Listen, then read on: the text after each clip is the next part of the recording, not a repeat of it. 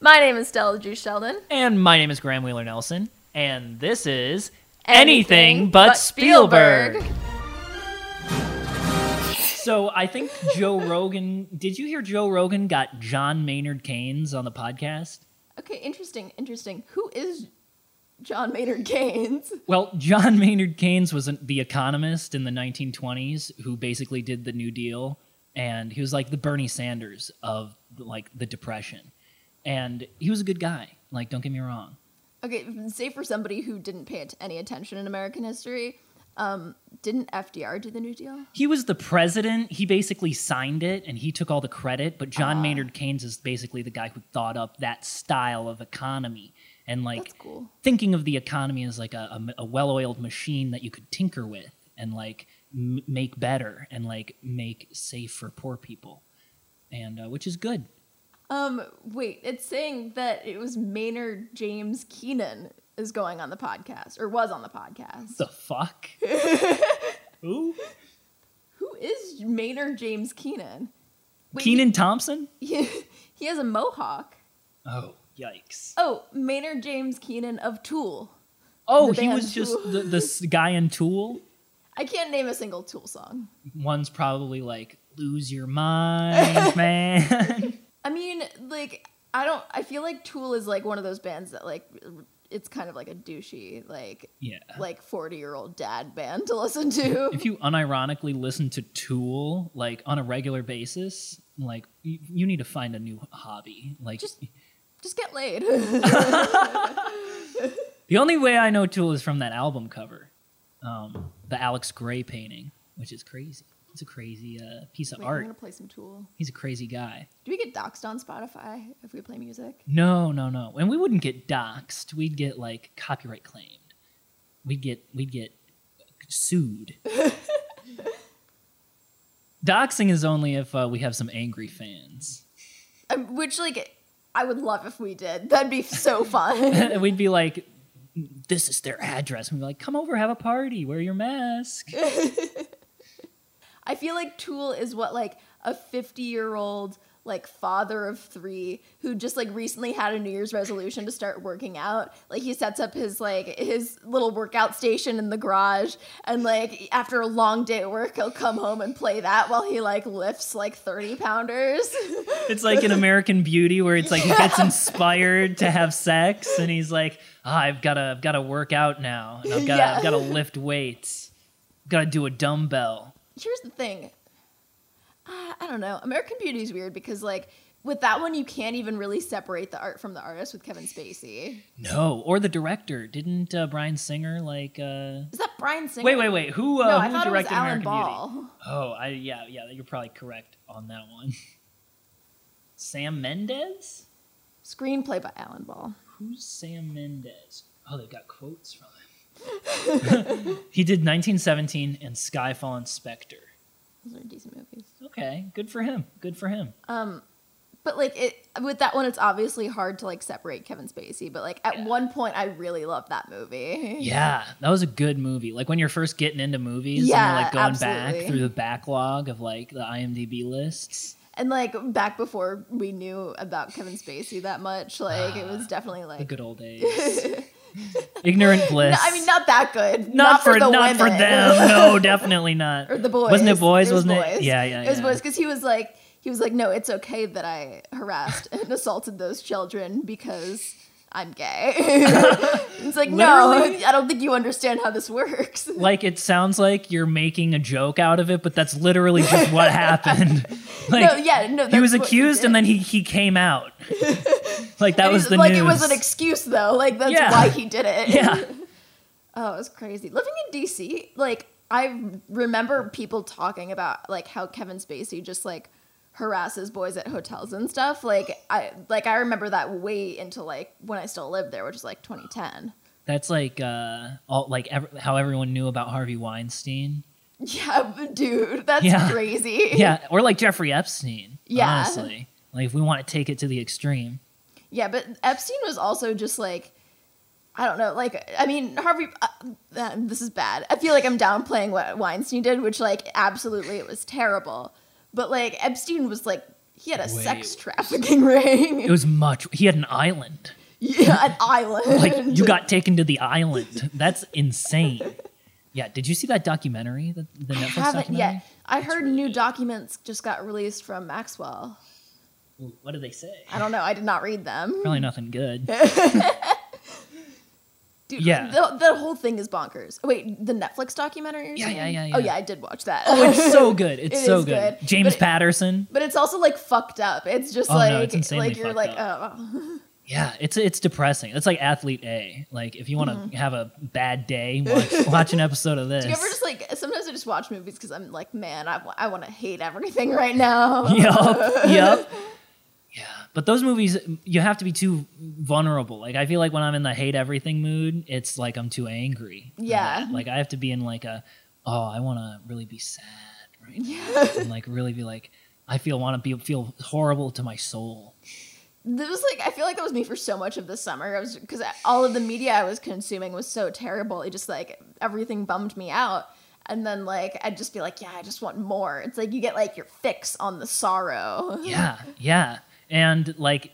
It, it's crazy how like the news doesn't do it anymore. Like people scroll Twitter, look at the news while they're watching the fucked up movies, and like saying like, "Ah, geez, son, man."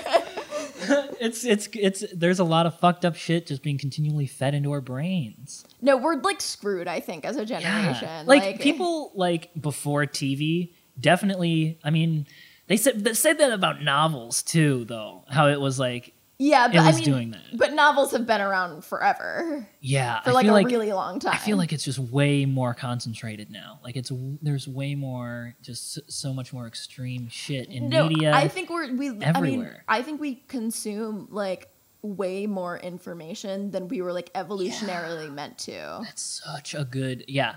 Too much information. Like too quickly. Yeah, because like uh, we have the same pretty much like nervous system, evolutionary body, and like for like thousands of years. Yeah. easily, easily said.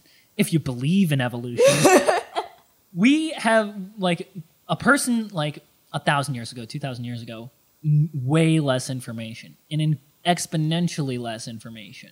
Like they were living such simpler lives. Yeah. And like, don't get me wrong, I love living in the first world. I love having my creature comforts and like. Uh, I love showering. yeah, I love being clean and warm and being able to go Have you ever bed. thought about like like when you're like reading narratives or like any like hearing just like stories from like back before plumbing was a thing? Like most of human history. Yeah. Everyone smelled like poop all the time. like like everywhere you go, it's just poop and you just get used to it. That's awful. And like, think about the founding fathers. Like, they didn't have deodorant. Like, what did they smell like? But I And all those wigs. But I also think with the deodorant thing, I feel like that's different because like I think our reliance on deodorant and like things to make us smell better now is like why we would smell worse if we didn't do all of those things. But like back in the day, they were like just more adapted because that's like adaptation that occurs like within your life and your nervous system rather than like throughout evolution. Yeah. And like, it's clogging your. It might like if, if you get the wrong kind, it fucking will clog your pores and probably not good for you there. But like all natural deodorant, like that that shit don't work. No. like if you're one of those hippie people who's like, I have organic deodorant. like you just smell bad. It's but like I remember I've like tried it before and it's just the other smell on top of the bad smell. Ew. Uh, yeah, you don't want that. You want to get rid of the bad smell entirely, and you kind of need to clog your pores with aluminum to do that. And it, that can't be good for you, but No, hey, definitely like like it's fine. Maybe it causes cancer. I It's mean, fine. Everything causes cancer. But literally, like we have. We're in houses with microwaves. We have Yeah. phones connected to our bodies at all times. people sleep with their phones like under the pillow. I used to in high school. I did that. Yeah, I, I did too, like for a bit in high school. But now I'm like, I get too paranoid. I'm like, if I wake up with a headache, I'm like, it's probably because my phone is too close to my bed. honestly but like it's the amount of like radiation we experience on just like a daily basis is just exponentially more than anyone would have like a hundred years ago I get paranoid about that. Like, what's all the shit that we can't see that we're affecting that we don't know Whoa. we're affecting, but that's affecting us? Because, like, X rays, radio waves, like, we can only see a very small portion of the light spectrum, and that's scientific. Okay, this isn't like extra dimensional bullshit. Why that just cracked me up. you just got like a wave of like intense like STEM major strength came over you. I still have to take my science credit next semester. Dude, I'm taking genetics right now. It's Ooh. it I it's so hard. I like because I didn't realize like I used to be okay at science, but I haven't taken a science class in 4 years. And now like my like it's so funny how like if you don't use specific like I think brain like processes that like you lose their that ability kind of because like scientific concepts like I just have a h- really hard time understanding now. yeah, I'm going to take meteorology because that sounds like the easiest one. like I can look at the clouds and be like, ah, there's a front coming. Cumulonimbus. They're all wispy.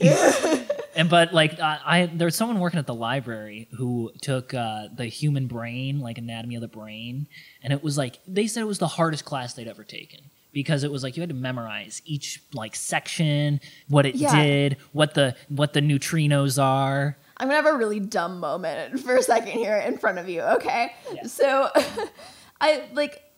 Here's the thing with genes. So genes live inside of like the nucleus or the mitochondria of cells, but like okay, but then like we don't know they look like a spiral. We don't know they look like that. And if some, if I don't know what's that, if like nobody knows for sure what something looks like because it's so like incomprehensible to our brains, I think we should just stop there. Whoa!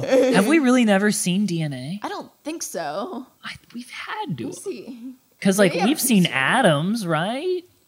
Have we seen atoms? No, like the image of what we think atoms looks like isn't real. That's true though, and it's like the space. They're so spread out. There's so much empty space. I, I hate that fact. And then they're it's like, they, they keep going inside too. They're like, well, it's all an atom, or they're all just atoms. And then they're like, oh, well, actually, like it's almost no atom and just a little tiny bit of this. what really upsets me is like that nothing, the atoms all around us and everything around us aren't touching. And, but the only reason we feel like friction, like if you were to hit this table right now, is because like the magnetic poles of like certain atoms hitting each other and like bouncing off. Like it's not because you're actually hitting a solid thing.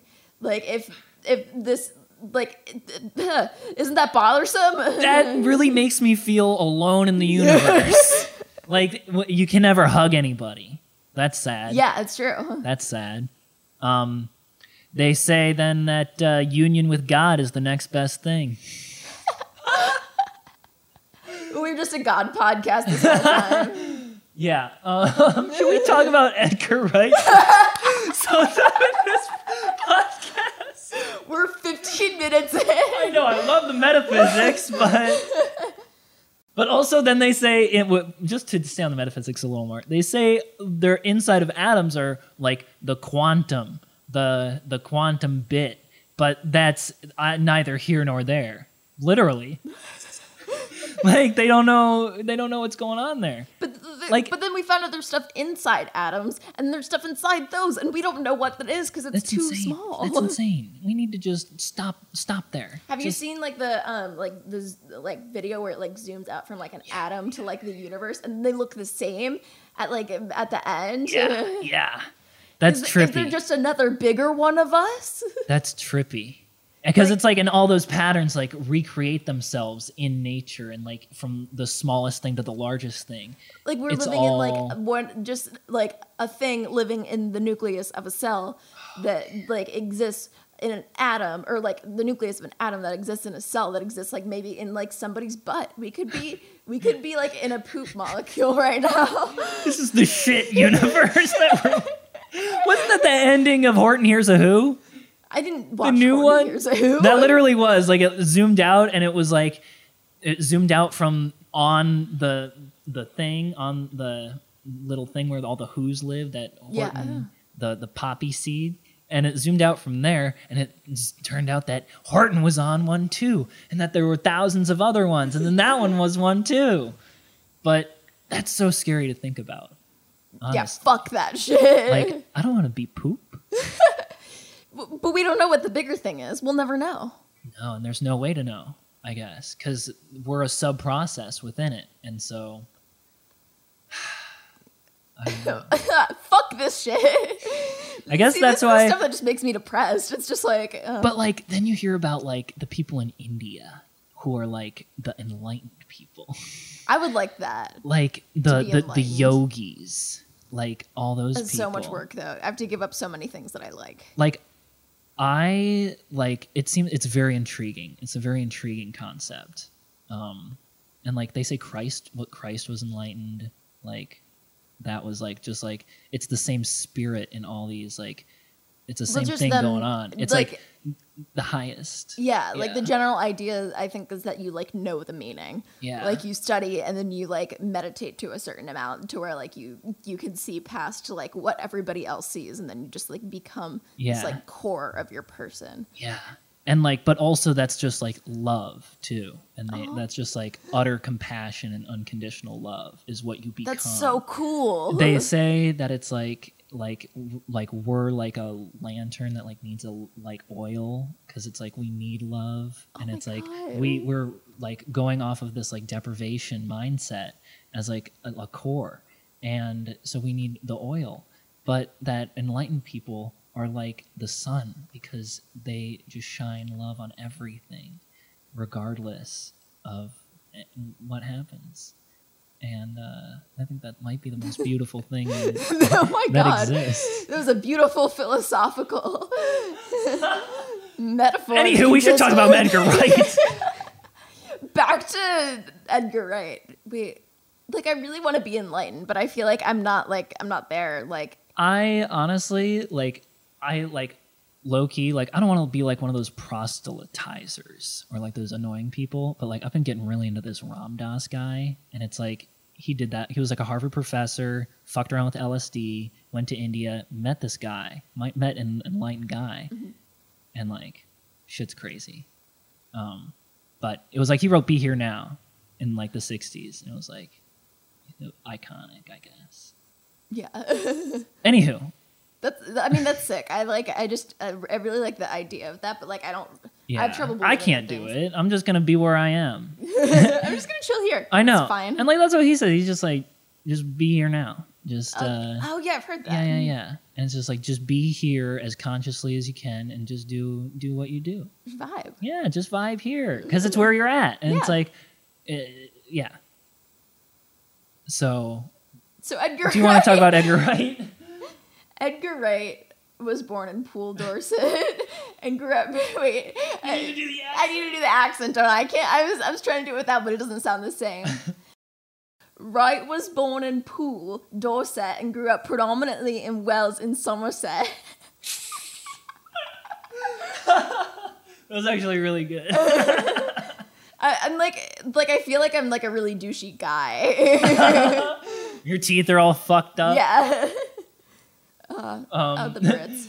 He also attended the. I can't do it. I can't do it. He attended the Blue School, which uh, in Wells from 1880, 1985 to 1992, and he was honored, honored, by a plaque at the school. I so I included that whole thing in that exact verbiage because it was just the most British thing I've ever read in my entire life.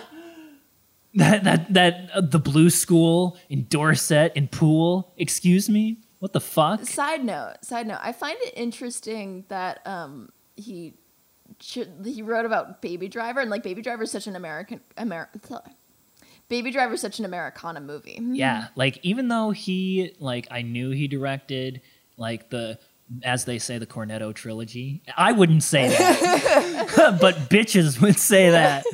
Um, but he directed the Cornetto trilogy and which is all British, very British. It's like a core British culture, I feel like. I feel like that's all they talk about all over there. Ladies, if a man ever tells you, if a man ever is like, "Hey, did you know that these three films were considered the Cornetto trilogy because they all feature the Cornetto ice cream?" Like, if they say that to you, you need to run for the hills. That is what they call a red flag.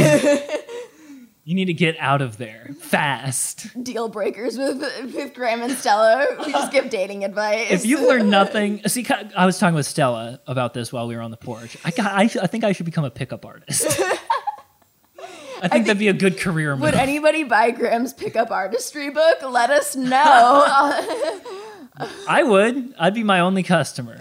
I'd buy your pickup artistry. Thank book. you, thank you. Wait, this, this would actually be like a cool thing to do. So if you like like got in with all the pickup artistry circles and like marketed to pickup artists to, or to like lonely incels or whatever, and like you're like, yeah, the, the my book is the way that you're gonna like get the girls you're gonna get all the sex and then like they get the book they order it and they get it and then they open it up and it's just like respecting women the rest of the pages are blank. That'd be a good prank. A great prank Because I think I could do it too. Like go on Reddit and like go undercover, make a bunch of alt accounts, be like infiltrate the Rooster Teeth community. I could do it. Dude, sometimes I I'm like really just masochistic and I just go on incel forums just to like like get so angry. I used to do that when I was on Reddit. Like you'd always go to like you'd have it. You would never subscribe to it, but it would be in your recent searches. Oh, yeah. So you could always click it like at a glance. Like Something I want to like, go to this one. I guess maybe it's like a level of like Schadenfreude where you're like like just kind of like like fuck these people like i fucking hate them and and they're miserable and like like this is awful and it's just like er, and it's just like also like that i don't know i find that not just on that though like i'm addicted to like looking for the re- twitter reply that i'm gonna get mad at like like looking for the facebook post post that's gonna piss me off like i think that's like a very real thing of just like wanting to like get really mad at someone Yeah, I totally agree. I think that's like what so much of social media is. And it's like, especially with like polit- po- political social media, like right after like Bernie dropped out of the primary and it was like, all right, Biden's in, like mm-hmm. w- w- everyone's angry and there's no news. It was just like, what are, what is the worst like thing any individual like what what what is the worst we can curate? Because it's all the curators. It's like you're you're all looking Yeah. at like the same thing. And it's like you're not looking at like just like s- something in your world that's like your life and something you can have an effect on. It's just like an image that this some guy was like i'm gonna post this to facebook and reddit and twitter and instagram. And it's like just this horrible awful like because I think it's a very powerful response mechanism. is Yeah. that anger. It's such a potent, like immediate, like gratifying emotion. Yeah, like I wonder like what the brain chemistry like physics would be like behind that. Probably not good. Like yeah, but like I'm wondering cuz like anger is bad for you, like we know that. Yeah, But like, also like I'm want like I feel like there's some dopamine released in anger I don't know. I don't know. to keep you like craving that like rush. I maybe probably it would it probably just a release of just like a bunch of chemicals because really we don't know a lot about the brain and like it, shit's like shit's kind of a mystery up there. Yeah. like we, we know like something of like ah the chemicals and like the serotonin but like especially when it comes to like depression and like pharmaceuticals like ssris like i'm, i don't get me wrong like a lot of people find great use in them but like I, I don't know i think it's a it's kind of a a blanket um i don't know i don't know i'm just skeptical i guess Of SSRIs. a little i don't know I'm I'm on them. I'm just sharing my medical history with the podcast. i did go on them um I want what, what did you try? I'm on um Lexapro. see uh, it was a, uh, maybe it was a big long name but honestly i didn't really like it i didn't really like going on it was rough and then going off it was That's- way awful That's what really sucks is that like you have to find the one that's right for you, and by doing that, you have to try enough Yeah. until it, it works. But and it's but it's almost not worth it because you have to go through the getting on and off, yeah which is like the worst. and like i don't know i feel like it's kind of a horrible thing to say but like i would rather try to like fix things in my life even though like i'm not going to but like i want to like deal with shit in my life to try and make it so that my like my life makes me happy but i don't know i'm just talking out of my ass Yeah, I mean therapy hour. Yeah. like I feel like um, like it's they're more for when you get to the point where you like just can't like like even when you like things do make you happy it's like you don't enjoy them like Yeah. it's just that kind of like constant like you're under the baseline um, and it just like kind of brings you back to the baseline i guess um, but yeah Yeah, I don't know. I don't I'm, know. I'm I'm not, not- qualified I'm not a doctor. I'm like I'm I'm pro SSRI for other people, but for me, I just don't know. And maybe, maybe I don't know. I don't know.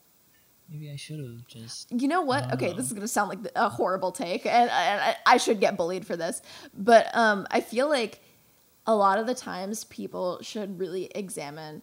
Um, like vitamin deficiencies and stuff before they look at like other drugs. Yeah, I'm because, taking like, a men's one a day.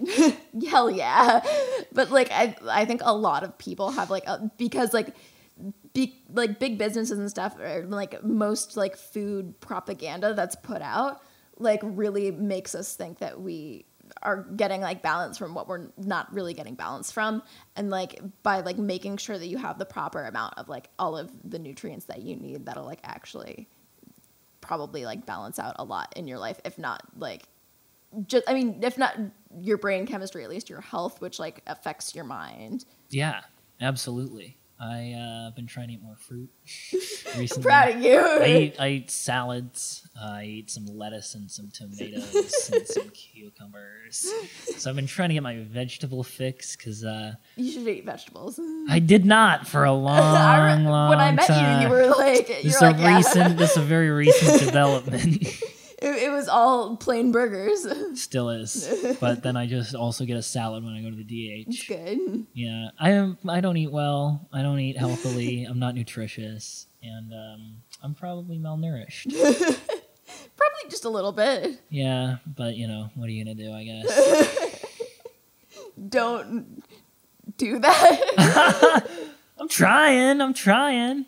I go to the gym every now and then. I, I mean walk around a lot Yeah, it's not Um, like I'm fat. Yeah, true. Um, I feel like.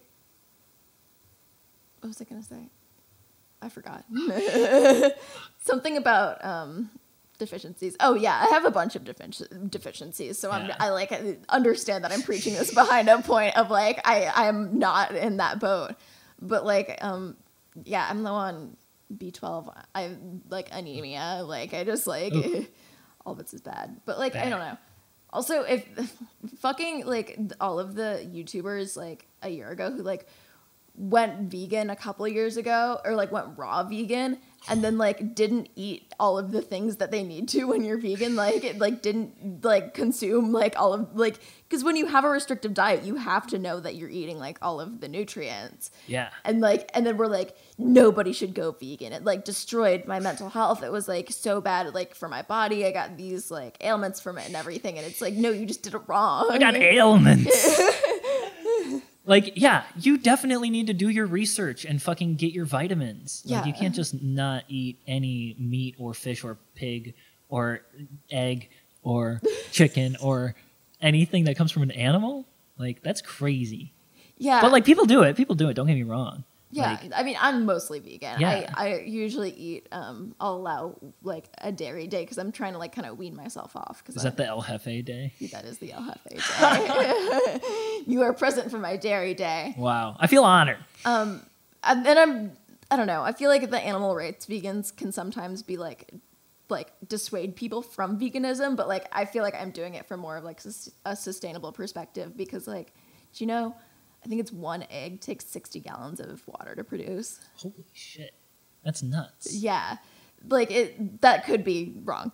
But it's something crazy. And it's like like I don't know, like I just and like a huge majority of our carbon emissions are like from or natural gas emissions are from um the cows. cow farms. It's all industrialized too. Like Yeah. fr- from the ethical and like environmental perspective, like oh, I, I, I like 100 percent I understand veganism. Like I Yeah. would like hypothetically and like theoretically, I'd be pro vegan. I'd be vegan.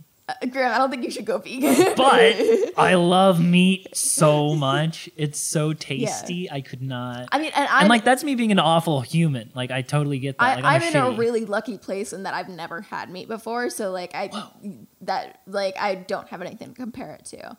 But I, You've I will say like like shout out to my willpower for like cutting eggs out and like cutting fish out because I, I ate fish too. Um, but like I really miss sushi. I do. I love some good sushi. I, I would miss I would miss meat so much. I just love meat. Good steak. Yeah, I don't know. I just I've tried some meat accidentally before. I've tried steak. Um, I've the one I did. I actually I got really mad because I accidentally tried ham last year, and I really liked it. it was a huge bummer for me. I'm obviously I'm not going to start eating ham, but It's uh, it's worth it. Honestly, I love I love meat. like I'm so hungry right now. dude, I'm so hungry too. I didn't eat before I came here, Me neither. and so I'm I'm kind of hungry. But um, We should- we should talk about Edgar Wright in this podcast.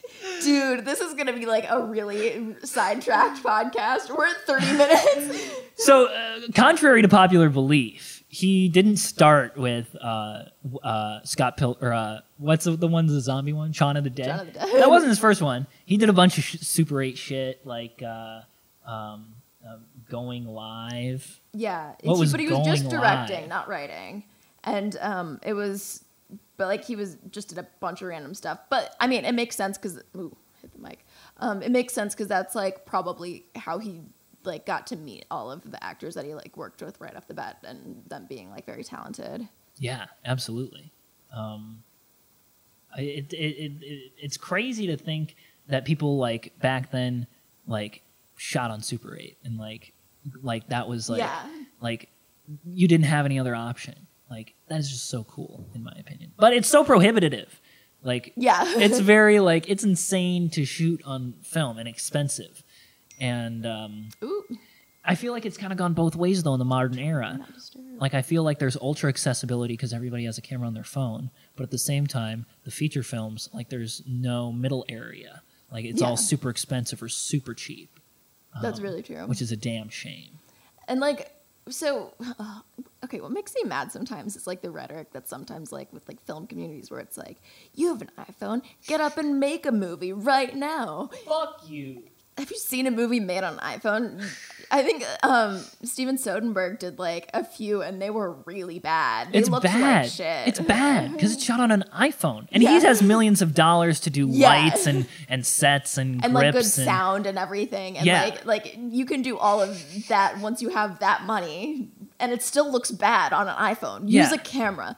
it's not good. It's not good. folks. invest in like a, like At least get a DSLR. in like Just a get DSLR. a DSLR. It's easy. Buy one on Amazon. Like go to Best Buy. Yeah, it- it's easy, and uh, you can get some good you can get some good shit on DSLR. Like, don't get me wrong. Yeah, Like, if you you're just starting out, like dude. if you even if you just get like a shitty digital camera, like Yeah. like you can make anything. Just iPhones don't look good. No, absolutely It- not. there's something don't about the way that they like just capture everything that's just like it. it- and even with, everyone like, the- knows. Yeah. Everyone knows. even like, with the so nicer obvious. cameras, like it just like it still it's not right. Yeah, and it's only one focal length, Yeah, and um, yeah, it's so obvious when it's a phone camera too. Like you can't get away from that fact, and it's instant uh, uncredibility. In- Yeah. n- not incredible, uncredible. credibility. Like you're not credible. Like you're a bitch. sorry, sorry, sorry. I I like you calling an audience member a bitch and then just apologizing. oh yeah, I don't hate you, but don't use a fucking iPhone. Um, Edgar Wright isn't married, but he's um, pretty well liked throughout Hollywood. I feel like he, uh, like, because I feel like he just has a lot of friends because he does like so many like random collaborative projects with like other people who like, oh yeah, they're friends. I feel like he would be a very friendly British guy. Yeah. Like going around town in Hollywood being like, hey, hey, oi, mate. but I, that, that's crazy that he's not married. He's just a bachelor, just directing movies, just uh, being a. And in terms of like Being dir- crazy how guy. directors go, he's like a handsome gentleman. Let me look up a picture. Oh, not in that photo. Uh, no, I saw his teeth. I saw his teeth, and I Oh, take it back. He's British. He's British. you, yeah, no. He looks really greasy too. Like, oh, that's a good picture. There's some pictures that are better than others. Yeah, there's some good pictures, and like, oh yeah, no, his teeth are. Like it, here, here. He looks good here. That's the one I yeah. saw. Yeah, oh, I saw this one. Yeah, no, that's not good. yeah, uh, he looks pretty British once he opens his mouth. Yeah, I don't. I don't uh, I'm. I'm. I, now I'm not surprised that he's not married, but I'm kind of sad for him. But I mean, good for him. I think mean, he like uh, date, dates people and Yeah, stuff. he's a he's a big wig Hollywood guy. he's uh, he goes all to Harvey Weinstein parties. Oh no, dude! Did Miramax do any Oh. of his shit? I mean, Honestly, that sounds about right. he'd probably He was- just go. Cause, no, because he did one of the um, the opening trailers in the Grindhouse stuff. So he Oh, definitely has worked Miramax, with yeah, Miramax. Yeah, he probably definitely got invited to that uh, that Quentin Tarantino party. Dude, okay, I, it's crazy that Tarantino hasn't gotten canceled yet. I'm, I'm like, he, he, didn't he almost kill Uma Thurman? Like, Yeah. wasn't that just like he, she came out and was like, he almost killed me, and then that he really choked that one woman in Inglorious Bastards? like, what the fuck? Excuse But like me? you're telling me he had no idea about Weinstein. no, Like they were they were like good friends. I'm pretty sure I heard him say he did know about Weinstein. like, I'm pretty sure I can imagine. But then why are people mouth. still like, oh yeah. Because they don't care. Like they still they they probably they probably they they probably do the same thing. yeah, honestly.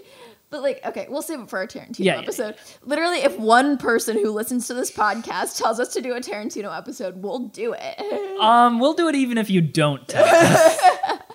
Graham's right. We'll do it, but then we'll release watch it out. when you tell us. Watch out. Watch out. It's gonna be Watch out. crazy. It's gonna be chaotic. you might want to you, you might want to watch out. You don't want to bring a rain jacket. You might want to you might want not want to sit in the splash zone. We're bringing out Shamu for this episode. Get in the car, kids. We're going to SeaWorld. I really wish we had people who listen to this podcast. We do. I mean, We've we got 10, 9 we- or 10. We've got we've got nine listeners. So if you're one of our nine listeners, My sweet mate, Corey Mack, is one of them. Ooh, is he is he a consistent listener? I don't know. I saw him listening to it, and I was like, "Hey, I'm that." and uh, he was like, "Ah, yeah, I just started. You're talking about Joe Rogan." I thought this was a movie podcast. I was like, "Yeah, we do that every episode." A movie tangent podcast. it's a great. It's a great. It's, we're personalities, okay? We gotta we gotta riff on society and pop culture. the the the movie drives the the motion of the podcast, but we go off and we go off in little Oh, branches. We go oh. off from side to side. It's a metaphor, That's- kids. If if you're one of our nine listeners, you understand this. That's why you're here. you can have abstract thought like metaphors and artistic similes, like the one Stella just did. You're cool. Um. So, okay. So we just we exited the podcast because We had a technical. We had technical.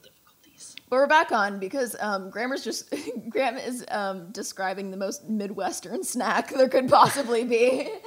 so, have you guys ever heard of uh, this Cheez Whiz?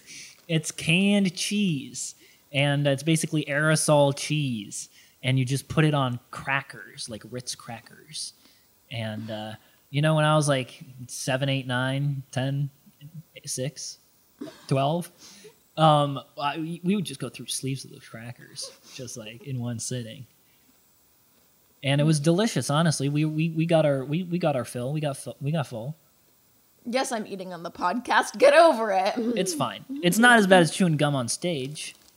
Chewing gum on stage, That's a faux pas. That's a faux pas. like in uh, Like on theater, yeah.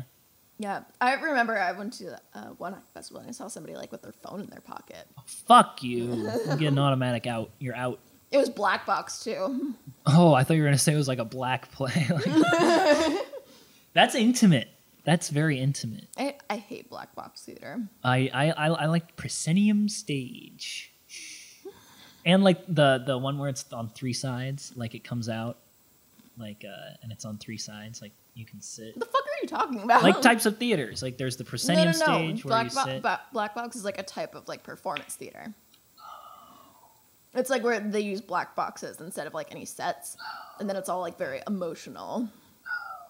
I thought you meant like the type. Isn't black box a type of theater? Usually, that kind of performance is done in a certain type of theater. In a black box theater? Yes. Okay. Um, what's your favorite type of theater? Hang on, we need to talk about oh my god! Wright. We can't get distracted again. Okay, so let's go over some of our impressions of his work in general. I'm like really jealous of how good of a writer he is. It makes me really mad because like Scott Pilgrim, not Scott Pilgrim, Shaun of the Dead was the first movie he'd ever written, and that makes me so upset because that movie's so well written. That's fucking insane. His dialogue is so it it, it it's got momentum and like Yes. not a lot of like Paul Thomas Anderson scripts have momentum and uh, Edgar Wright has momentum and because in baby in Baby Driver he's got momentum for the music, but in all of his other films, especially in like Scott Pilgrim, because I just watched Scott Pilgrim, but mm-hmm. Shaun of the Dead, it's in there. It's like fucking it, the timing. He's got great timing. And Shaun of the Dead's so funny. It's hilarious. It's a great movie. I'm like having that be the first like. That's your script That debut? you've written like that's insane. That's crazy. That's your debut. I'm so jealous. It makes me feel inadequate. Yeah, that that that's one of those movies where it's like it's independent, and so you know he's like a normal person and not like like in the '40s, like a Hollywood director man. like his dad was in the business. Like he's a real dude. I love of the so much, but we'll get to that in a second. Um, I'd say another thing is that he has like a heavy reliance on like insanely talented actors, and that's not like a dig at him, but like, like I think he really lucked out in a lot of ways, like getting so close with like um, Nick Frost and Simon Pegg like so early on because they're so talented and like their chemistry works so well together that it's like it like with lesser actors his mo- movies wouldn't be as good. Yeah, it would be a totally different mood if they if that chemistry wasn't there. Yeah. um, they're they're great. They're great people, but um, it, it takes a lot to fucking coax that out of people. Too. Yeah. Don't get me wrong. Don't get me wrong. We're not bashing. We're not bashing anybody. No digs. No digs. No, No, digs. digs. We're not digging here. Um, and and, and in three movies, three movies. Mm-hmm. What was he in the third movie? Were they in the third movie? The Nick World's Frost and Simon Pegg. Yeah, yeah, yeah. Yeah. I, I never saw it. Yeah, they were, it was all, like pretty much the same cast. Like I know, I think Martin Sheen is in, in Martin Freeman. I don't know. Because like in my mind, it's an ensemble, so I don't remember anybody. Yeah, Martin Freeman um, is in Hot Fuzz, and then I, is prominent in The World's End. Okay. Um, so I also put down that like I feel like people should pay more respect to Tr- Chris Dickens and Paul Machliss.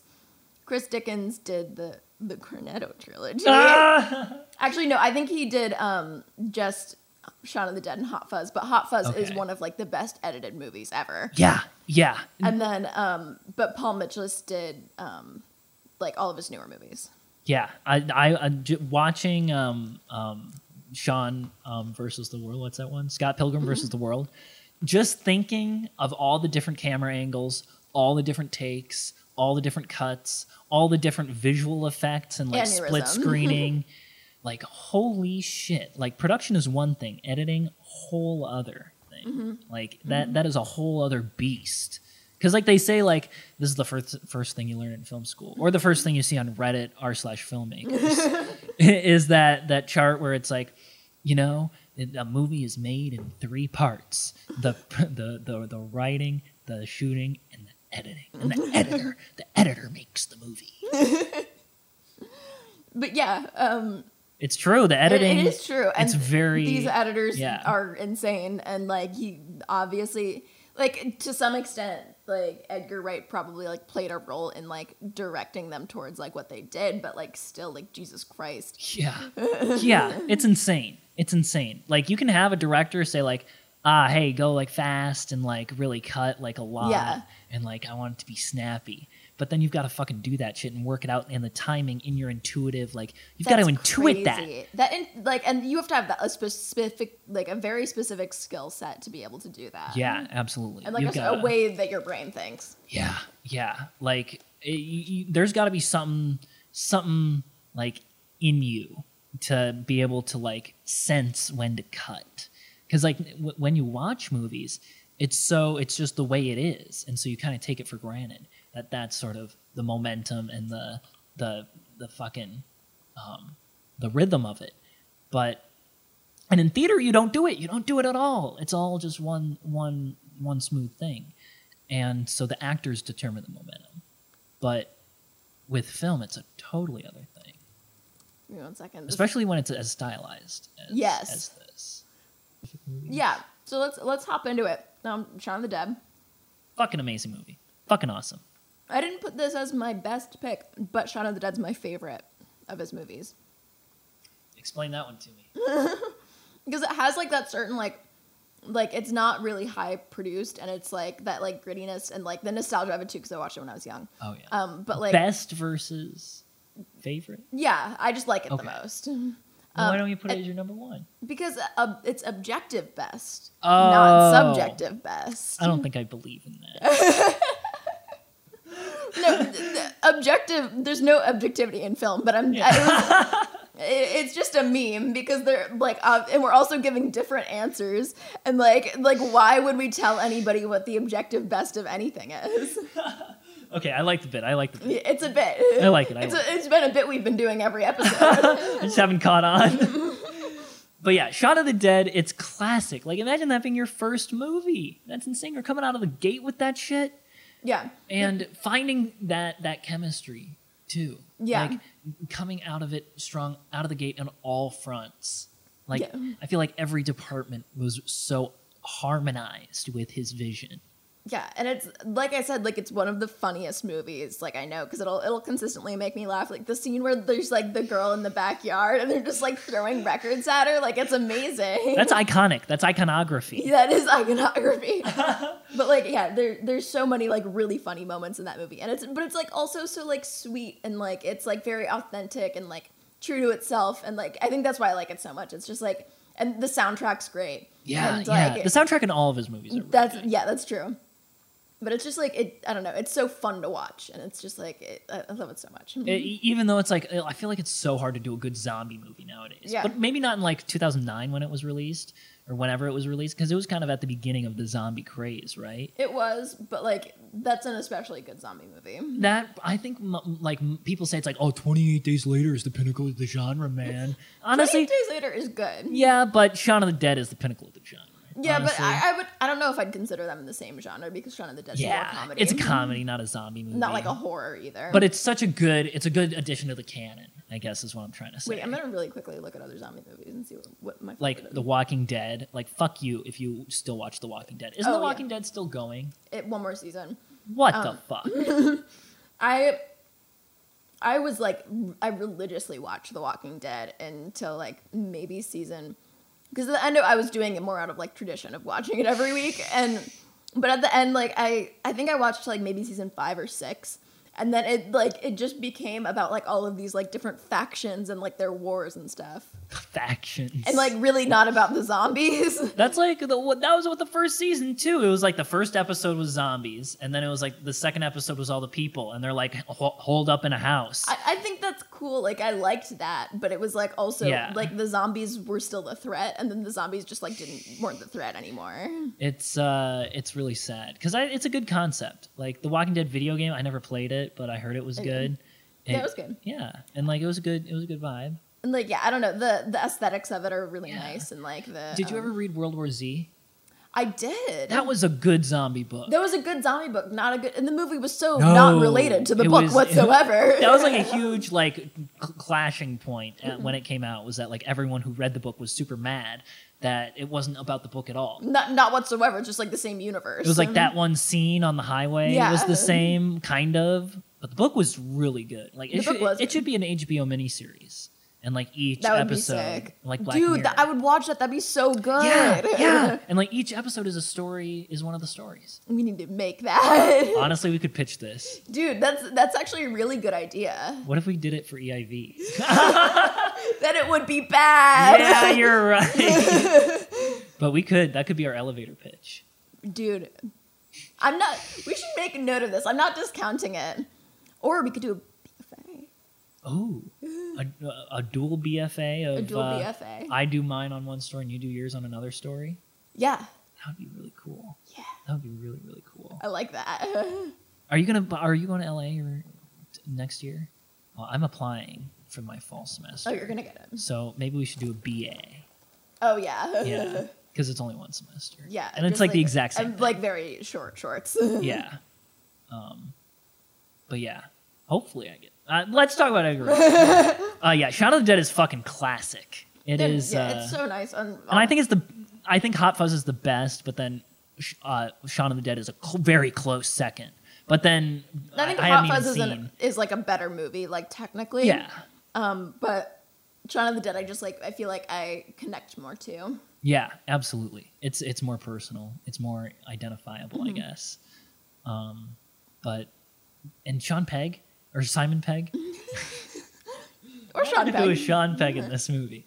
Simon Pegg is so fucking good. Uh, How could you not like Simon Pegg? He's so he's so just like a, a automatically like he, he's that the best everyman. yes, He's the best British everyman. But like, like he's, especially in Shaun of the Dead, he's like this like such a lovable straight man, but he's also like a, a piece of shit kind of. Oh yeah, and, no, like, definitely.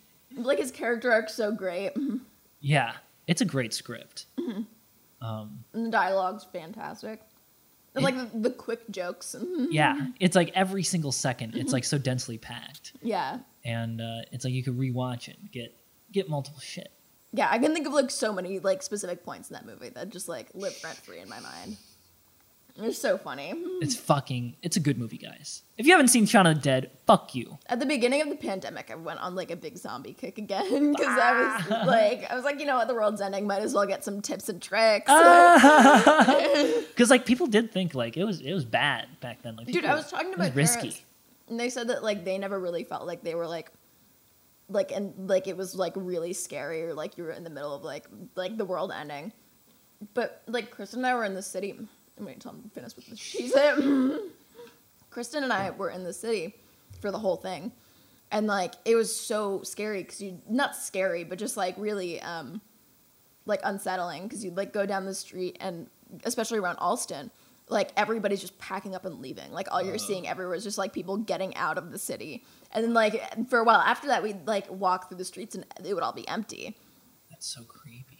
Yeah, it was definitely like very creepy and like there was also like a period of days where, like right after they the day where they like shut everything down where like we're like is it like are people gonna start looting like is stuff gonna get like violent around here like do we need to like get a go bag and take off like i don't know Yeah, that's so scary. Like I remember seeing the drone footage from like those days Mm-hmm. from like the, uh, the fucking globe, and uh, it was just like completely empty everywhere.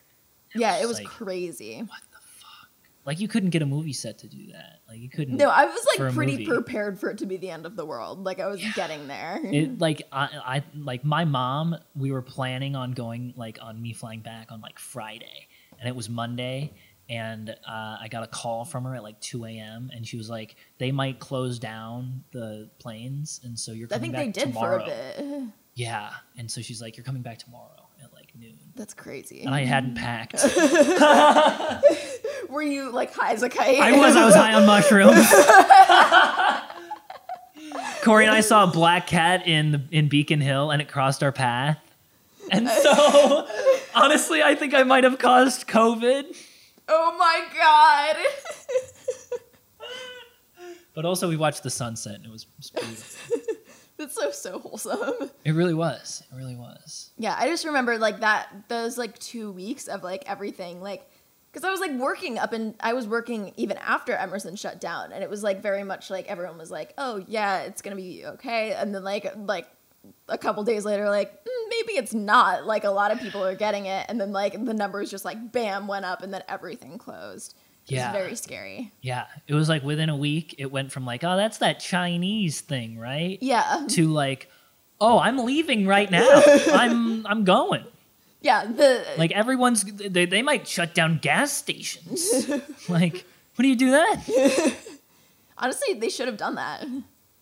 that would have been I'm- but but then but then anyone nobody main- can get gas I still maintain the opinion that they should have completely shut everything down for two weeks and like just subsidized food for everybody. Yeah. Like put off rent and mortgages for a month and then just like resumed everything after those two weeks because then then it would all be gone in the country. yeah yeah If that would have actually just solved the issue. as long as you compensate the poor people and like make sure people like are getting food and money and No, like, if they things. organized it really well, they- Yeah. like all the hotels would be empty. House Yeah. all the homeless people in hotels, and then Yeah. like just like put bring make sure everybody's back in their homes, and like have somebody assigned to each like region or town to do that.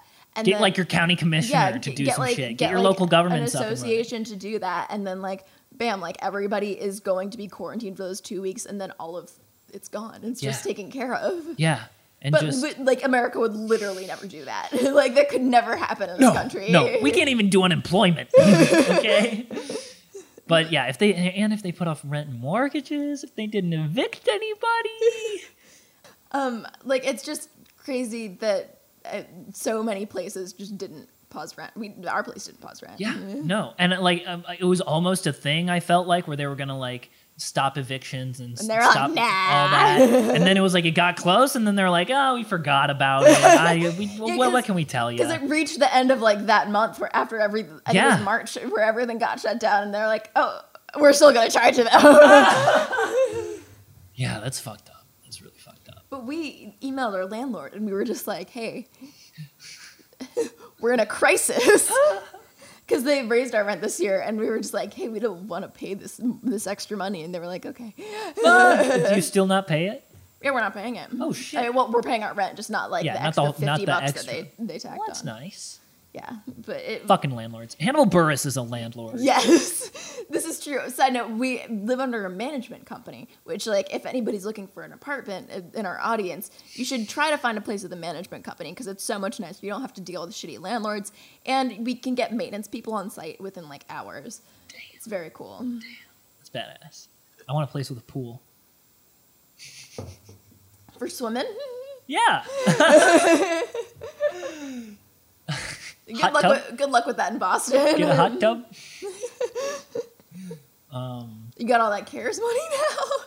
I know. So we can't tell anybody. no. yeah, yeah. We're cutting that out. Back Okay. podcast. So Um, Hot Fuzz, I think, is one of his best movies. I think probably it might be his objective best. No, I I'd say yeah, the hot yeah, basically it's it's so um like the beats it hits and like like everything like the pacing all of it it's so perfect and like everything's so like concise and like it's so intentional that it's like it's so impressive and like as a general film that it's just like it's so good. It's so it was a horrible pointed. sentence that I just uttered. That made so that made sense. Did it? Yeah, yeah, yeah. It was coherent. It was articulate. It's pointed. yes, It's, very pointed. And l- like you said, it's very direct and concise. It's like a Hemingway book poem. It's like it's very it gets in, says what it needs to say. Is but it, Hemingway is always depressing. But Edgar Wright is funny as fuck. Yes. and like every single second like in the way hemingway makes you sad edgar wright makes you happy um, that's my intellectual opinion of a hot fuzz um, yeah simon pegg again it, th- th- their their their connection their uh, what's it called chemistry chemistry is amazing. chemistry is fucking Um, awesome and also like the whole idea of like taking this like little like sleepy English town that's like full of very sweet people and just like making it like terrifying, turning it on turning it on its head is like it's so creative and it's like it's very fun. And to make it funny along the way Yeah, like, and, and, it's like, a horror but movie but also like really heartfelt. Like Yeah, the, the yeah, friendship yeah. that develops is like is fantastic. Yeah, you, it, the, he's got his empathy. He he's got his empathy tapped in. Yeah, absolutely. Like I feel like like in Bruges, I, I I feel like is very kind of similar to this. Um, but in Bruges, I feel like is a lot less heartfelt and a lot less like that. Like Yeah, and Bruges is a little, more it's cold hearted. um, yeah. yeah, it's nihilistic. Yeah, like it- yeah. yeah. Um, Um, but it's good, but oh yeah, but um, it's very British too. Like I like the the whole like countryside. Yeah, but it's like it's the fun part of Britishness.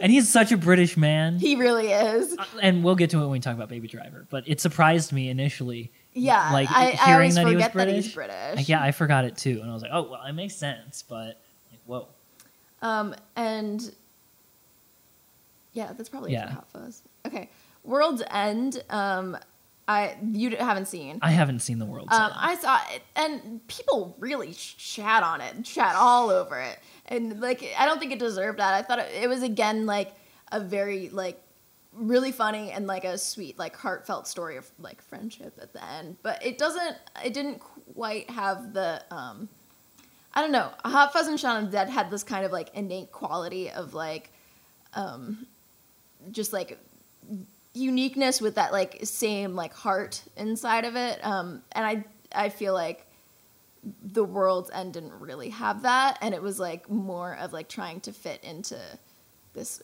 trilogy um Yeah. and like more like taking elements from each movie and like kind of trying to employ them um which maybe that's a bad take i i don't know how strongly i agree with what i just said but um but i I don't know.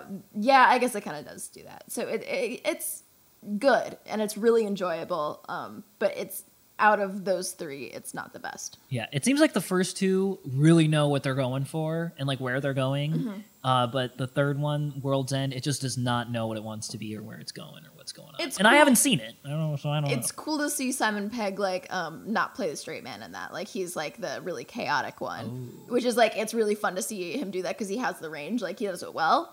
So like that I really like that aspect of it. Yeah, That's, I mean, I'm not opposed to it, Yeah. even though I put it down as my objective work. Um, Scott Pilgrim, you watched. So I watched Scott Pilgrim today for this, and I went in with quite low expectations, like because I'm, I'm not a big comic book movie fan. Like I'm not into the whole Kung Ping Wow. Like Some onomatopoeia in this episode.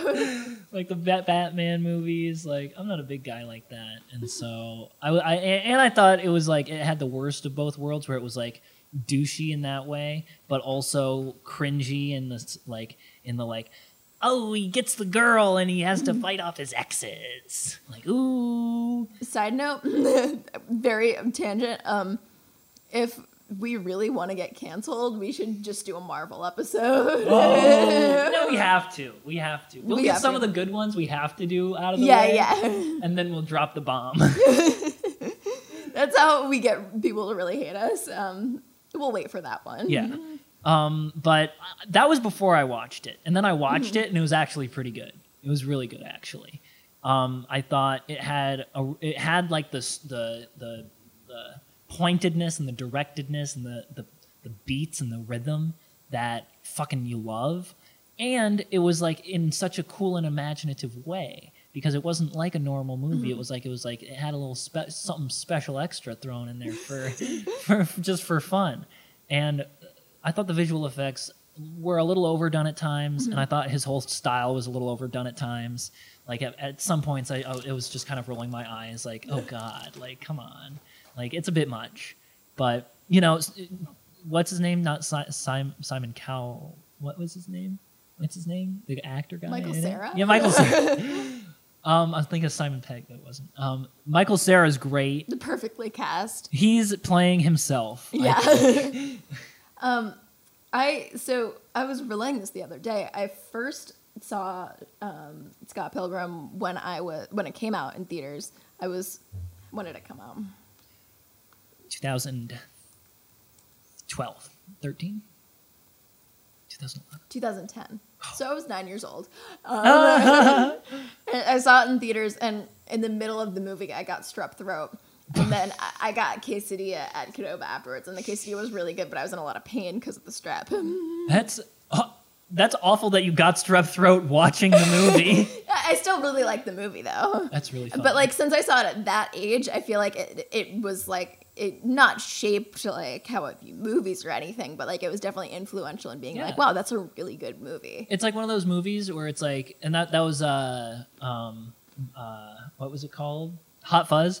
That was what Hot Fuzz was for me for Edgar Wright, where it was like the first Edgar Wright movie I saw, and I was like, Yeah. oh whoa, this style I've never seen before. It's like the first time you see Wes Anderson. movie. Exactly. It's like, oh, this can be done in the genre of film and comedy. Like this is what a comedy can be. Yeah, it's like I've never thought of it that way before. Yeah, yeah, yeah. And so that was I, I totally get that feeling, and I could totally see this movie being your first introduction. It's like Eternal Sunshine of the Spotless Mind for Charlie Oh, Kaufman. Yeah, exactly. And we got the red hair, you got the blue hair, you got the hair hair, you got the the the unrequited love, Yeah, exactly. Like um I star-crossed Lovers, just like the the vibes. Um, Great vibe, great. Vibe. Yeah, and uh, like also it was timely in that like two early 2010s like hipster kind of phenomenon that Yeah. I feel like it was an integral part in that. And I don't know, it, it's really funny too. Like it's a very Yeah. funny movie. There's a lot of good jokes. A lot of good background bits too. Like a lot of just stuff where it's like When oh, like when he like answers the door, or when his roommate answers the door and he like flies out the window behind him, that'll always make and he me grabs laugh. his coat Yeah. and she's like, "Where's Scott?" And he's like, "He left." And he's like, "Whoop." That will always make me laugh. That's always funny. Great bit. Um, but and like great sets too. Great like, sets. like the fucking like one continuous shot, and they change the door, and he walks out, and it's a different room. Um, also, side note, Brie Larson so hot in that movie. Was she the the one with the hair? the um no, she was um was like his ex who was in the band. Oh yeah, she was great. She was With great. Ramona was Mary Elizabeth Winstead. Yeah, yeah, yeah. That makes sense. That makes sense. Um, but yeah, like you don't even recognize Brie Larson No, in that. when role. I saw that in the opening credits, I was like, "Fucking Brie Larson was in this." Excuse me. yeah, but the like song she does and that whole scene, Yeah. so hot. And the the whole soundtrack is so good. Yeah, Like, it really is. Such a good fucking soundtrack. Yeah, and it's all it's just like there's so many little bits and like just quick cuts that add to the comedy too. Um, Yeah. it's really it's very effective storytelling and it's just like it's so fun to watch. Very funny editing. Mm-hmm. Very like I feel like the editing, especially in this one, because there's so many like split screen, like aspect ratio changes, like shit like that. Um, and like the transitions between scenes are insane. They're just every single one. It's like a treat. a treat. It really is. It's like, oh, we're at the end now. I'm gonna. Oh, oh, oh. I'll I'll die on the hill that Jason Schwartzman isn't that good of an actor. Which one was he? He? No, he was um the like evilest ex, like the um final boss. Oh, the one with the hair. yeah, but he's in all of the Wes Anderson movies. Oh, he kind of looks like Wes Anderson. yeah, honestly, he does. But he No, um, I didn't like him. He wasn't. He was just okay. No, he was just an okay, but I think Scott Pilgrim was the best movie. He was his best role because like he, Ooh, he just that's seems your best role. yeah. I don't think he's a good actor. I'm sorry, Jason Schwartzman. Yeah. You're on my. You're on my off list. you're on my assassination list. Cut that, Jesus Christ! Yeah, I can't say that online. I'm sorry. I'm sorry. I'll, I'll, uh, okay, back on the podcast. Um, yeah, Scott Pilgrim was really good. It had great band vibes. Like you were in a band, Stella, weren't Yeah, you? yeah. Okay, so tell me, like, how, like, what was the band vibes like in the band? I I mean, our band was ridiculous and terrible, but um, I think that um, this movie was definitely important in inspiring me to want to be in a band. I made me want to join a band. like I want to like cuz I also think music is like one of the purest art forms Mm-hmm. because it's like just like vibrating sound, vibrating air and it's just like Do you play any all instruments? I don't, but I want to. I don't understand music at all. I'm really bad at music theory. I I can't read music, but I like listening to music. I can read music a little bit, but um, not fast or well. Yeah. Um, and music theory just doesn't make sense to me. It doesn't compute. Again, Yeah. with my pea brain. Um, Baby Driver. So I love Baby Driver. Baby Driver I put as my objective. Spoiler alert. Um, I I really loved it. The first time I saw it, I was super high, and I, I was like a junior in high school, and I was like, I should not be driving. And it was so great, and uh, it was a great experience to see that movie intoxicated. Uh, but aside from that, then I went and saw it, and I was like, I was too high when I saw the movie. I've got to see it again. And I saw it again like a week later, and it was still so good. It was just as good. Um, I don't like Baby Driver very much. Ooh. Um, but I will say it didn't really make me want to do a heist. Scott really- Pilgrim makes you want to join a band. Baby Driver makes you want to heist. uh, like I'm see- watching the movie, being like, "Yeah, I could do that." That's like uh, Hell or High Water. Did Yeah. that? That makes you want to do a heist. you know, heist. And heist just GTA 5. fun. Yeah, I seem great, but like in reality, I'm such a like, and there's no way. And then you watch, uh, you watch, uh,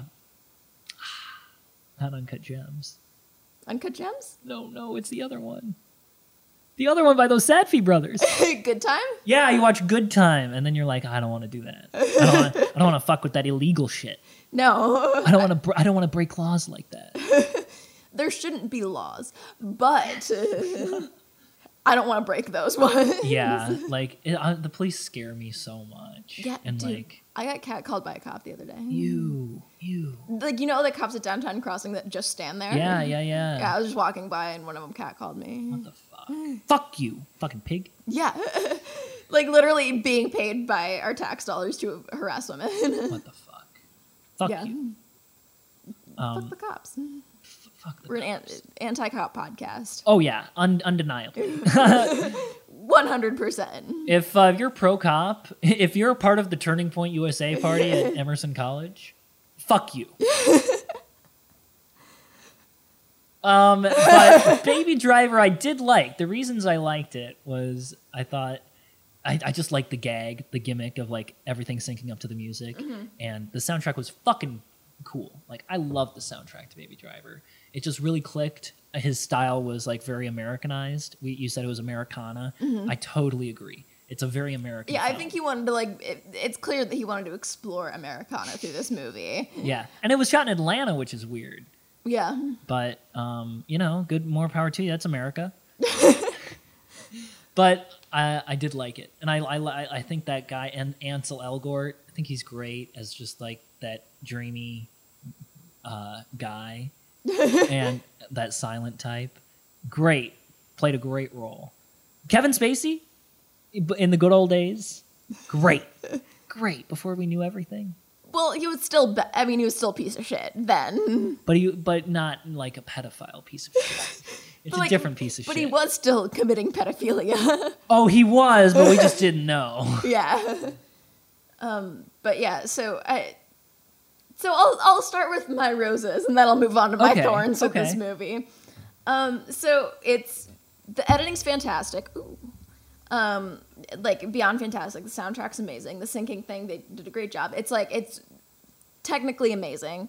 Um, it's very high budget, as you can tell when you watch Yeah. it. It's like it's so polished, um, and it like it it's so um, aesthetically pleasing, and like all- all of the shots are very well organized, um, and like the color coding's very good, and like well, the color grading's good too. Color theory. Yes, I hate the story.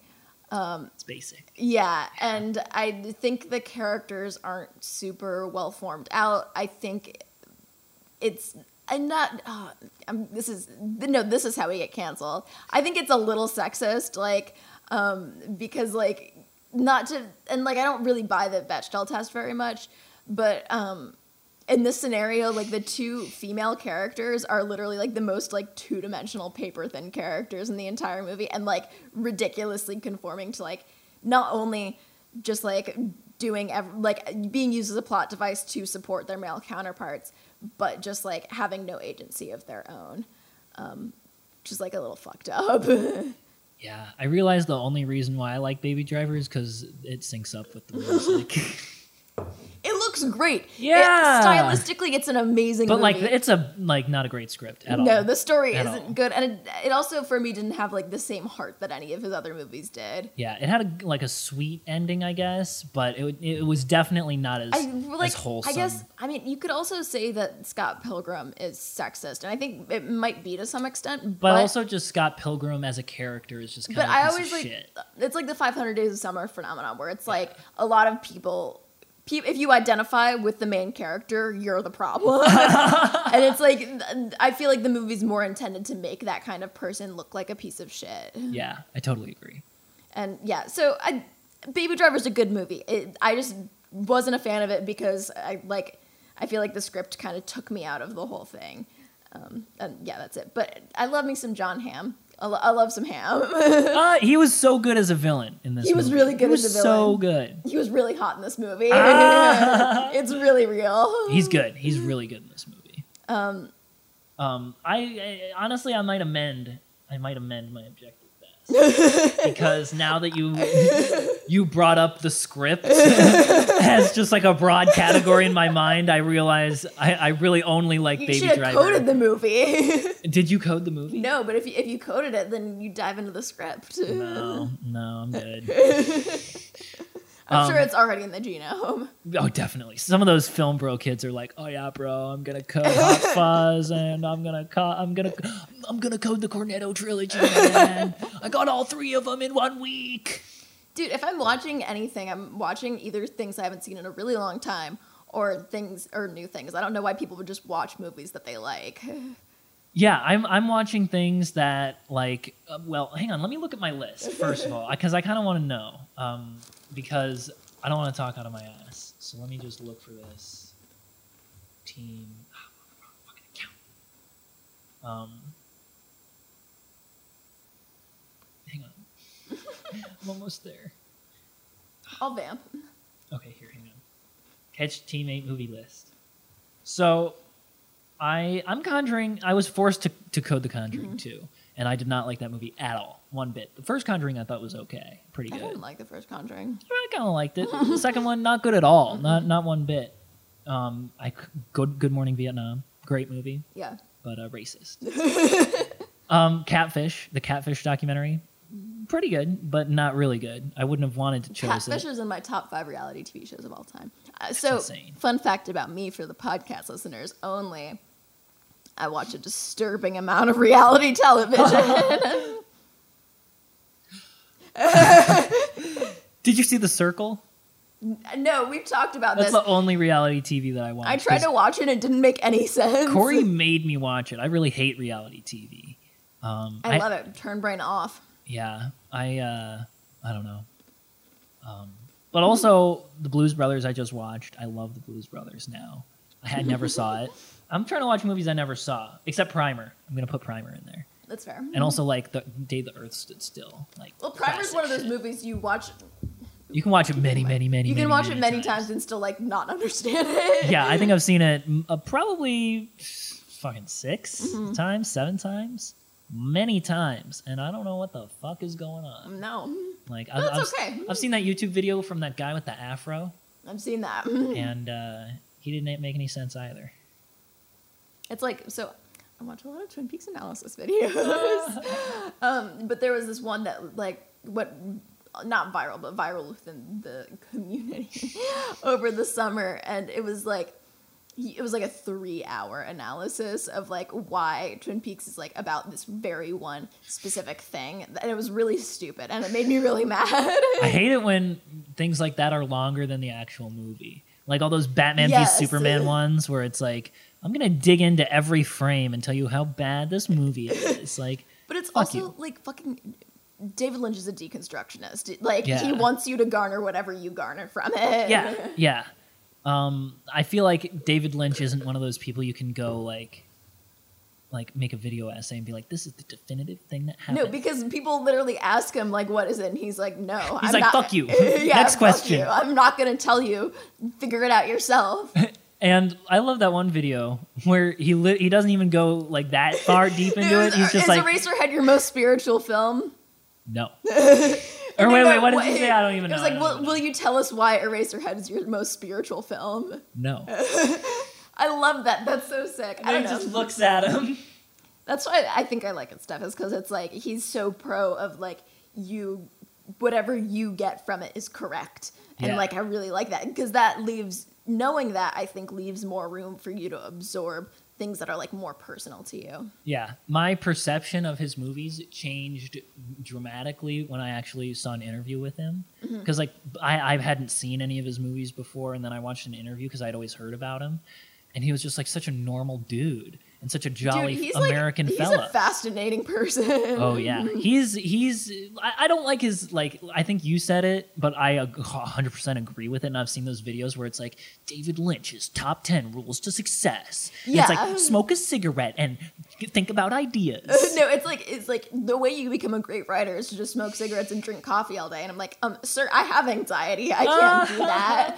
It's like it's bad creative advice, but him as a person is fascinating. Yeah, He's a, such a and like and man. also like the transcendental meditation stuff. It's like, buddy, that I, I I'm glad he thinks it works. I don't think it's like it's a scam because you literally have to pay for it. Like it's a meditation that you can only do guided, and you have to pay to get in. I think the guy who started it, that that Mah- Mah- Maharishi Mahesh, um, I think he was probably legit. But then they made a company out of it, and they started charging people for mantras. you can't capitalize meditation. off of enlightenment. That's ridiculous. Yeah, it's an absurd concept. It's Um, like that uh, that Osho guy, that that Wild Wild Country documentary. Oh, I love Yeah, that documentary. that so you good. watched that? I Yeah, feel like we haven't yeah. talked about this. Yeah, but that guy's fucked up. That guy's so Dude, creepy. not enough people watch that. It was so it's good. so good. It's so well done too. That's like one of the best docu series I've ever seen. it's really really good. But and that guy's so fucking creepy too. Yeah. chilling. and like the um that that cult's so interesting because like it's such a it was such a good concept that it started off of. Yeah, and like the interviews with the people, like I was like, man, like I agree with them so much.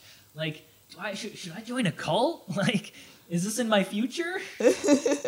Yeah, no, seriously. Like when they were first like building it and everything, like they literally built Mm-hmm. that with their bare hands, and it was so cool to see. And they all looked so like happy and like and they were all like the the hippie like f- like fucking they, they were all in there I and like I also like honestly like I think I really like the idea of like everybody living off the land and just like like I think a lot of like our problems today are just attributed to like the anxiety we've created from um, a lack of like a lack of having to um, sustain your own life every single day. And it's like because it's like what what else is there?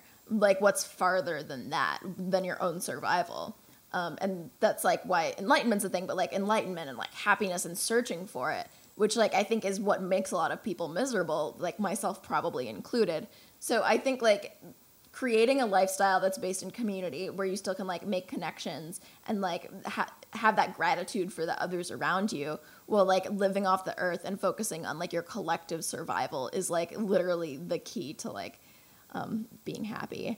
But uh, it's also like not something i could do right now. Sounding like the unabomber. But the, and, and no i totally agree though. the I other totally issue that the documentary shows is that like and in any point with like where we are currently i guess developmentally as like the human race. Consciousness. Yeah as our consciousness there will always be somebody who gets the power and misuses it. Yeah um, but i'd like to think we'd be able to get past that someday I honestly really kind of want to join a commune and do that simple living, like I would love it. like or live in a van. But that's honestly complicated because you got to work and eat and yeah li- living in a but like in a commune it's like everybody supports each other and it would be like I think that's I, I I 100% agree. I think that living in cities like this is kind of unnatural and kind of freaky, and it's uh it, uh, it's high stress, and I think that um yeah I, I would totally join a cult like that. yeah dude I I, I love that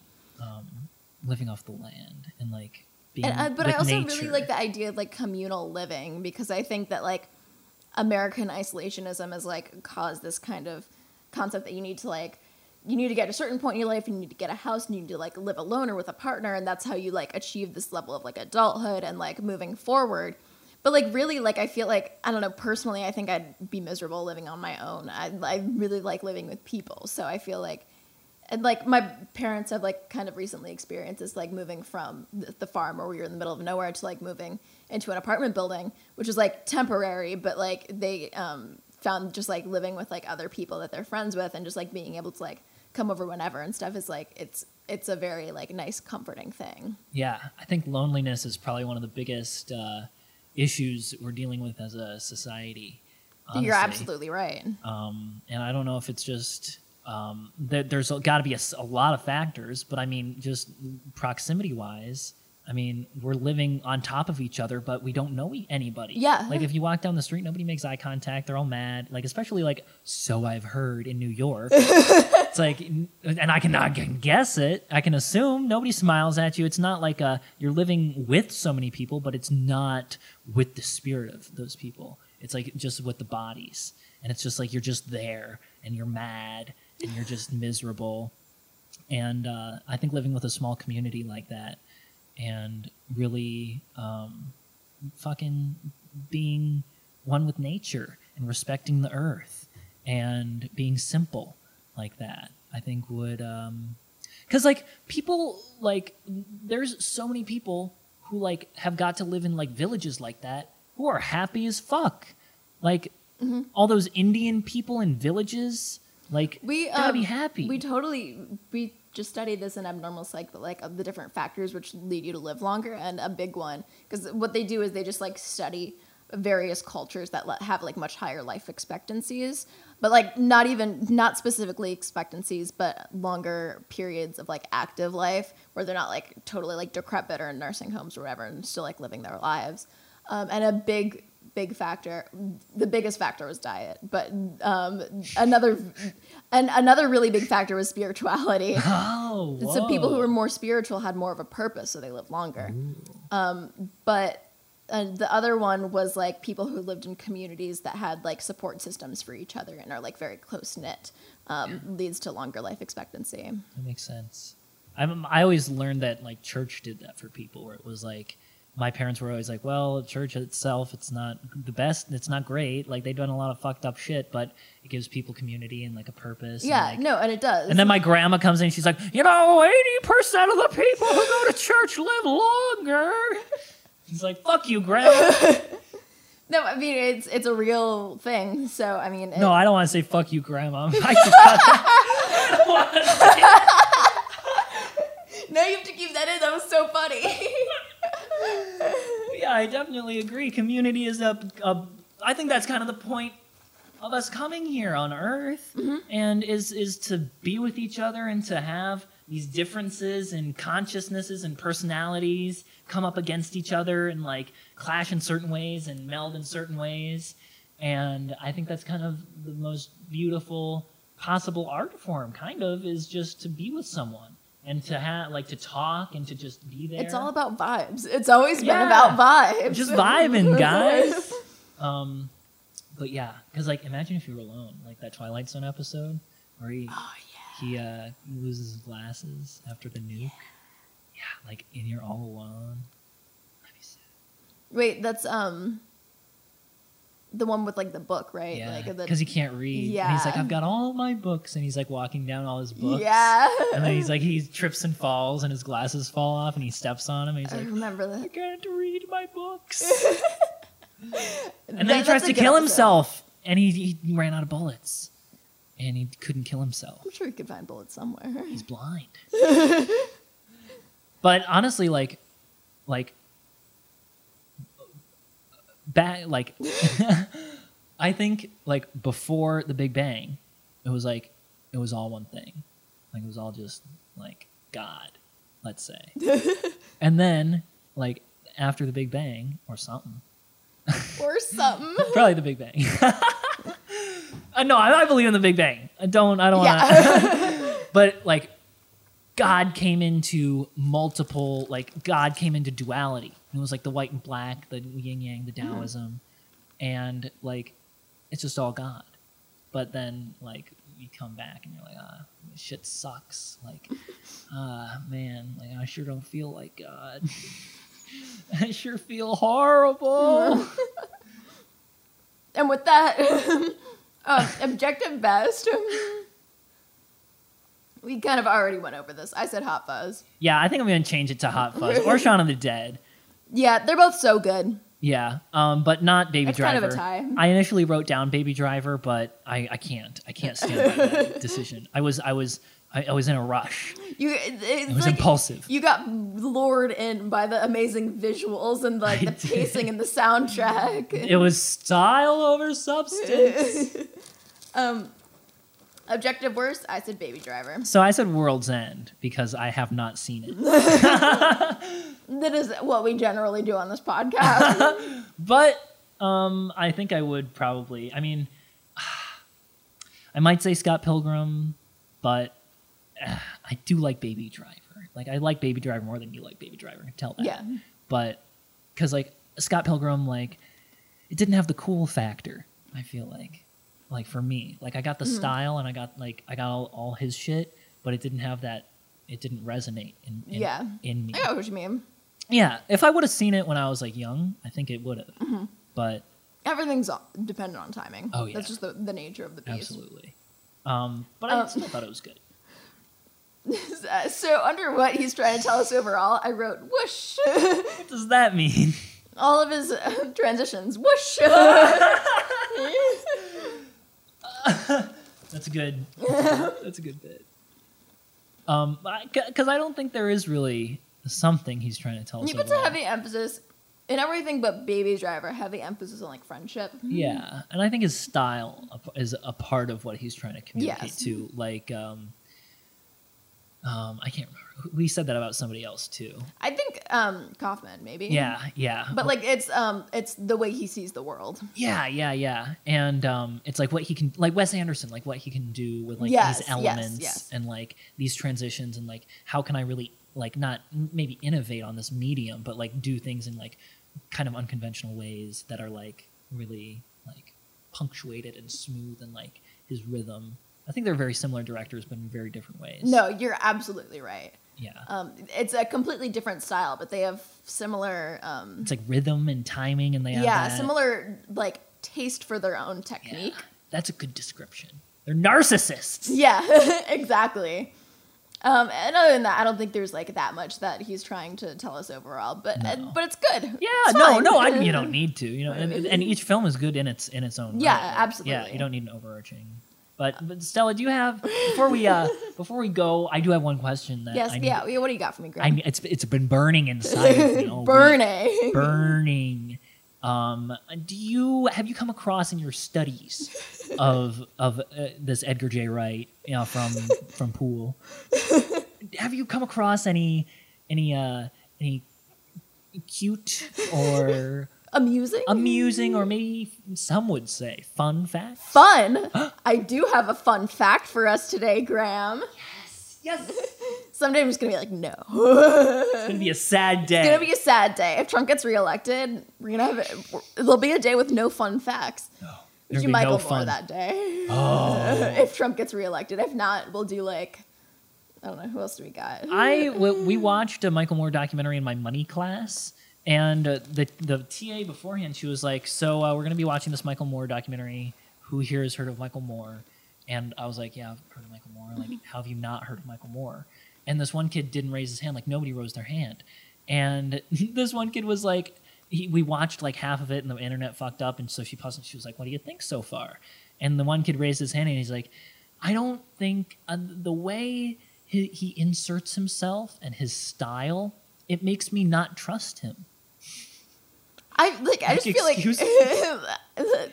that doesn't make any sense. That's just not, not how. Michael Moore works. That's the opposite of the effect. I, I, honestly, he's a great documentarian. Like I, really- dig his style. I love the style. and I think like it's just everything he does makes like a, a complex issue pretty comprehensive and like just dives into like the soul of it. Makes it very personable Yeah. too. And he's such a, a fun guy. Like you can instantly sympathize with him. Like he's he's a, such an everyman. Yeah. Well, because he's a fat piece of shit. He's a disgusting man. We'll save it for when Trump gets elected. Yeah, yeah, yeah. We'll- I'm, we'll- not that I'm being a doomer, but I really, I really feel like Trump's gonna win because I don't know because I'm disillusioned. I, I I wouldn't be surprised. Like I want to be hopeful. Well, because we know he's gonna sabotage the election process. Like we just know that. Um, but, Dude, I don't know why I'm saying this. This podcast is probably gonna be out like after the election. but Michael Moore's Trump documentary was called Eleven Nine. I haven't seen it. I, I had to see it for my post-racial America class. It was pretty good. Um, but his new documentary about Trump is going to be 9/11 too. Ooh. I I get what he's doing there, He's not actually. That was a joke. but it's like the effect But that he did. It was 9/11. Get it? 9/11. 9/11. Corey and I are watching Reno 9/11, and every time we watch it, I say 9/11. I say, "Can we watch some Reno 9/11?" It's like, Graham, you gotta stop saying that. Okay. Okay, um, so he, uh, what's his, does he have any uh, shit coming up? Um, he does have an upcoming project, probably going to be released after the pandemic. Um, I think it's like paused right now, obviously.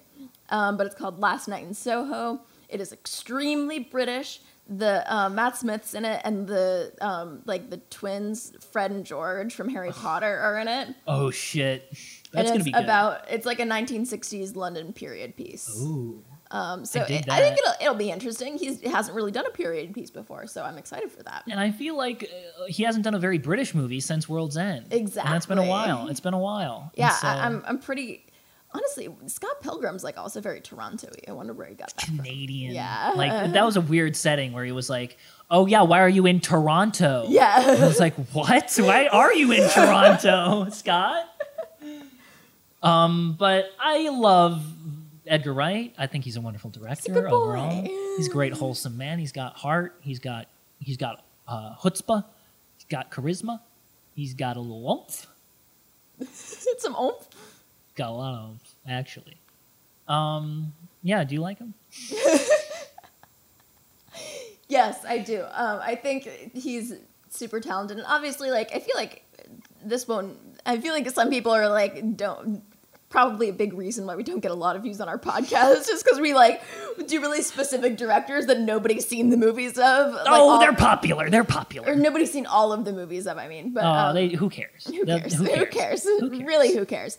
Um, but I feel like most people have seen Edgar Wright's movies. Um, Yeah. and he's just like He's prolific. He's prolific, and I don't know anybody who's like, I fucking hate Edgar Wright. Like, like, they're enjoyable. They're Oh, yeah. super enjoyable. They're great Um, experiences. and if you say that you don't like them, you're a piece of shit. Uh, Like you're, you. you're a pretentious. hey, if you've gotten this far and you don't like Edgar Wright, fuck off. yeah, get out of here. Leave a one star review for all I care. Ooh, it'd be sick if we had like a one star podcast. Ooh. Uh, that'd be like our thing. Maybe that should be our goal: is to like piss off all the film bros so they leave us one star reviews. I love it. Um. So yeah, that's that's. I think that's it for today. That was a long podcast. That was a, not a lot of Edgar Wright, but I loved it. That was a great We- podcast. We did a lot of tangents, but if if you're not here for the philosophical Exactly. rambling, then why are you here at all? um, so remember to follow me on Instagram at stella.drews and Graham at f underscore Instagram G R A H A M. um, and you gotta follow Pods for some more updates on Instagram and Twitter. The Insta is pods.emerson and Twitter at podsemerson. You want to find more updates about our show or shows like ours, give them a follow. Um, that's probably it for today. Bye. Bye.